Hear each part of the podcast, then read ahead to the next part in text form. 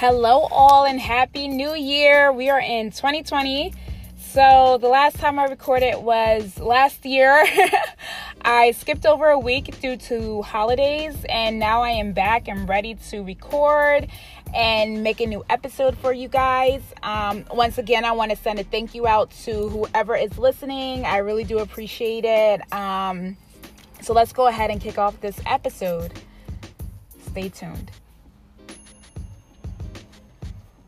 All right, y'all. So, in this episode, I'm going to be talking about my eating disorder because I have developed a, a eating disorder after having vertical sleeve gastrectomy. It has actually been something I, I've battled with throughout the couple months that I have, you know, been out of a post op, as we say, post op.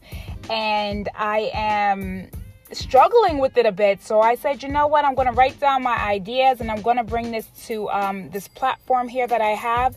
And I just want to share with you guys what's been going on with me uh, internally because it's, it's a little frightening, but it's something that I can't get over. You know, it's not going to ruin me. It's not going to be here forever. I just have to remind myself that I have a little one to take care of and I got to be here for her and I got to be strong for her. But let's go ahead and get into my eating disorder.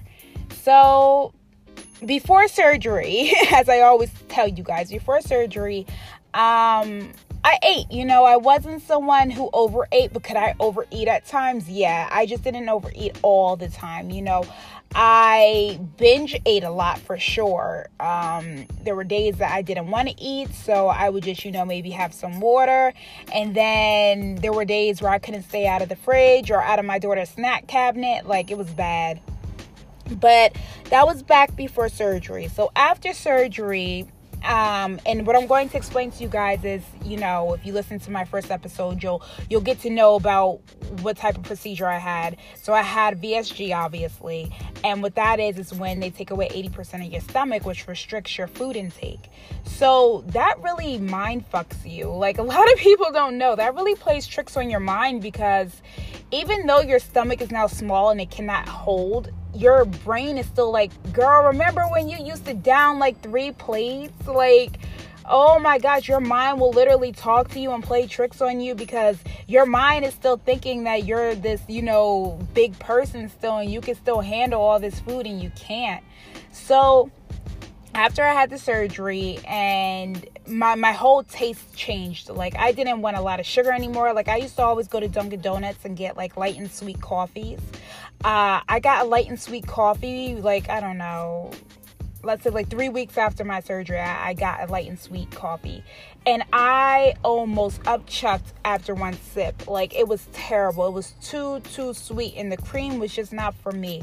So now when I order my coffee, I have to get, like, you know, um, sugar-free syrup with I don't know maybe maybe two things, two little packets of stevia and no cream. I do almond milk and that's it because I cannot handle cream. So um you know, like things like that changed for me.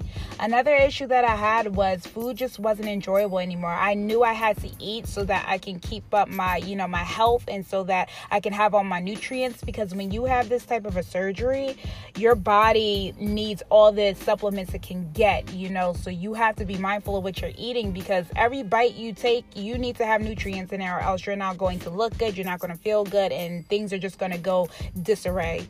So, I was trying to do that, but I didn't enjoy food anymore. It was more like a chore than it was, you know, before. Like, because before I used to love it. I used to, girl, we about to go eat. What? I'm so excited. Now it's like, oh, you know, can we go out to eat for lunch? And I, I always be like, no, because I can't sit down and enjoy it. Like, I'm going to take two bites and I'm going to be full. So, oh, that that was a big issue for me.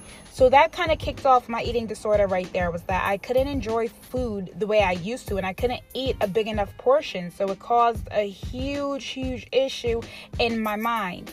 And i started to turn to you know little junk food. In the weight loss community we call junk food slider foods. You know i, I was eating crackers and popcorn. Pop let, let me pause for a second. Popcorn is my weakness y'all. Like that I love me some popcorn, but it's part of my eating disorder. I live off of popcorn, and that's no way to live. That's not a meal.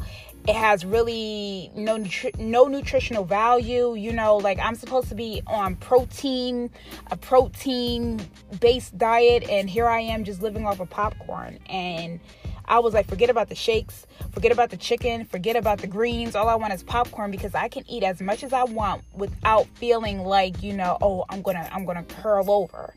So my eating disorder is basically not eating. Your girl lives off of popcorn and water and you know my little my black tea with stevia and that's that's no good. Um I knew it was an issue when people started to like comment like my mom would say, "Oh, you know, you're really really looking a little frail today. My coworker would say to me, "Are you going? Are you going to eat lunch?" And I'm like, "No, you know, I'm just gonna have a little bag of popcorn." And she's like, "I noticed for a few weeks all you've been doing is eating popcorn. I'm not your mom, but you know, it's not really looking good." And I, I appreciate that for the simple fact that she was right. You know, you cannot live off of popcorn. So when the holidays rolled around, I said, I really want to get back into eating again. And it's perfect excuse because it's the holidays. Y'all, when I tell you, when I try to go back to eating, it hurt. It was like I just got a surgery again. Like, I don't know if my stomach shrunk again or what, but like, it wasn't the fact that because I wasn't eating food I knew didn't agree with me because by this time out of surgery I know what I can eat and I know what I can't eat. So I was over at my mom's house and I guess she like she made chicken. That's okay, you know I can have some baked chicken. That's not a problem. Uh, but it hurt because my stomach is now like, girl, you know, you have not been feeding me no no solids, so you know, no full solids like that, no protein solid like that. So I had to get back into the, the groove of things, the groove of eating and stretching my stomach out a little bit because I just I wasn't doing the right thing.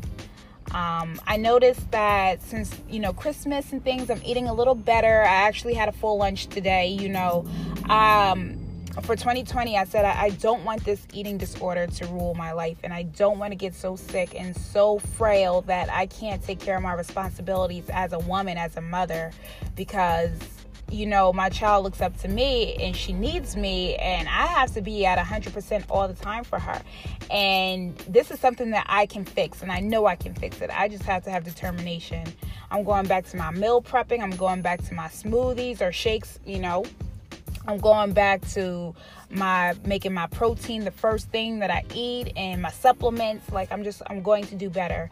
Because even with this, I'm gonna tell you guys, like even with this eating disorder, like I just forgot about my vitamins and my supplements, and I said I'm not doing any of it. All I want is popcorn, and I got into like a, a little bit of a funk, you know. But that that's no way to live. So I don't know if anyone else who has gone through this type of surgery has dealt with certain eating disorders, or if they had an eating disorder beforehand that now differs differs from the one they had they have now you know that that's a conversation that I'm willing to have because sometimes you feel alone and you're like, am I the only one going through this? But I know I'm not. So thank you guys for tuning in and listening. I'm gonna cut it short because I am on my lunch break and your girl gotta go back to work. But I do appreciate you guys for you know tuning in and just rocking with me. I really do. So I will be recording next week and just stay tuned for that. Bye guys.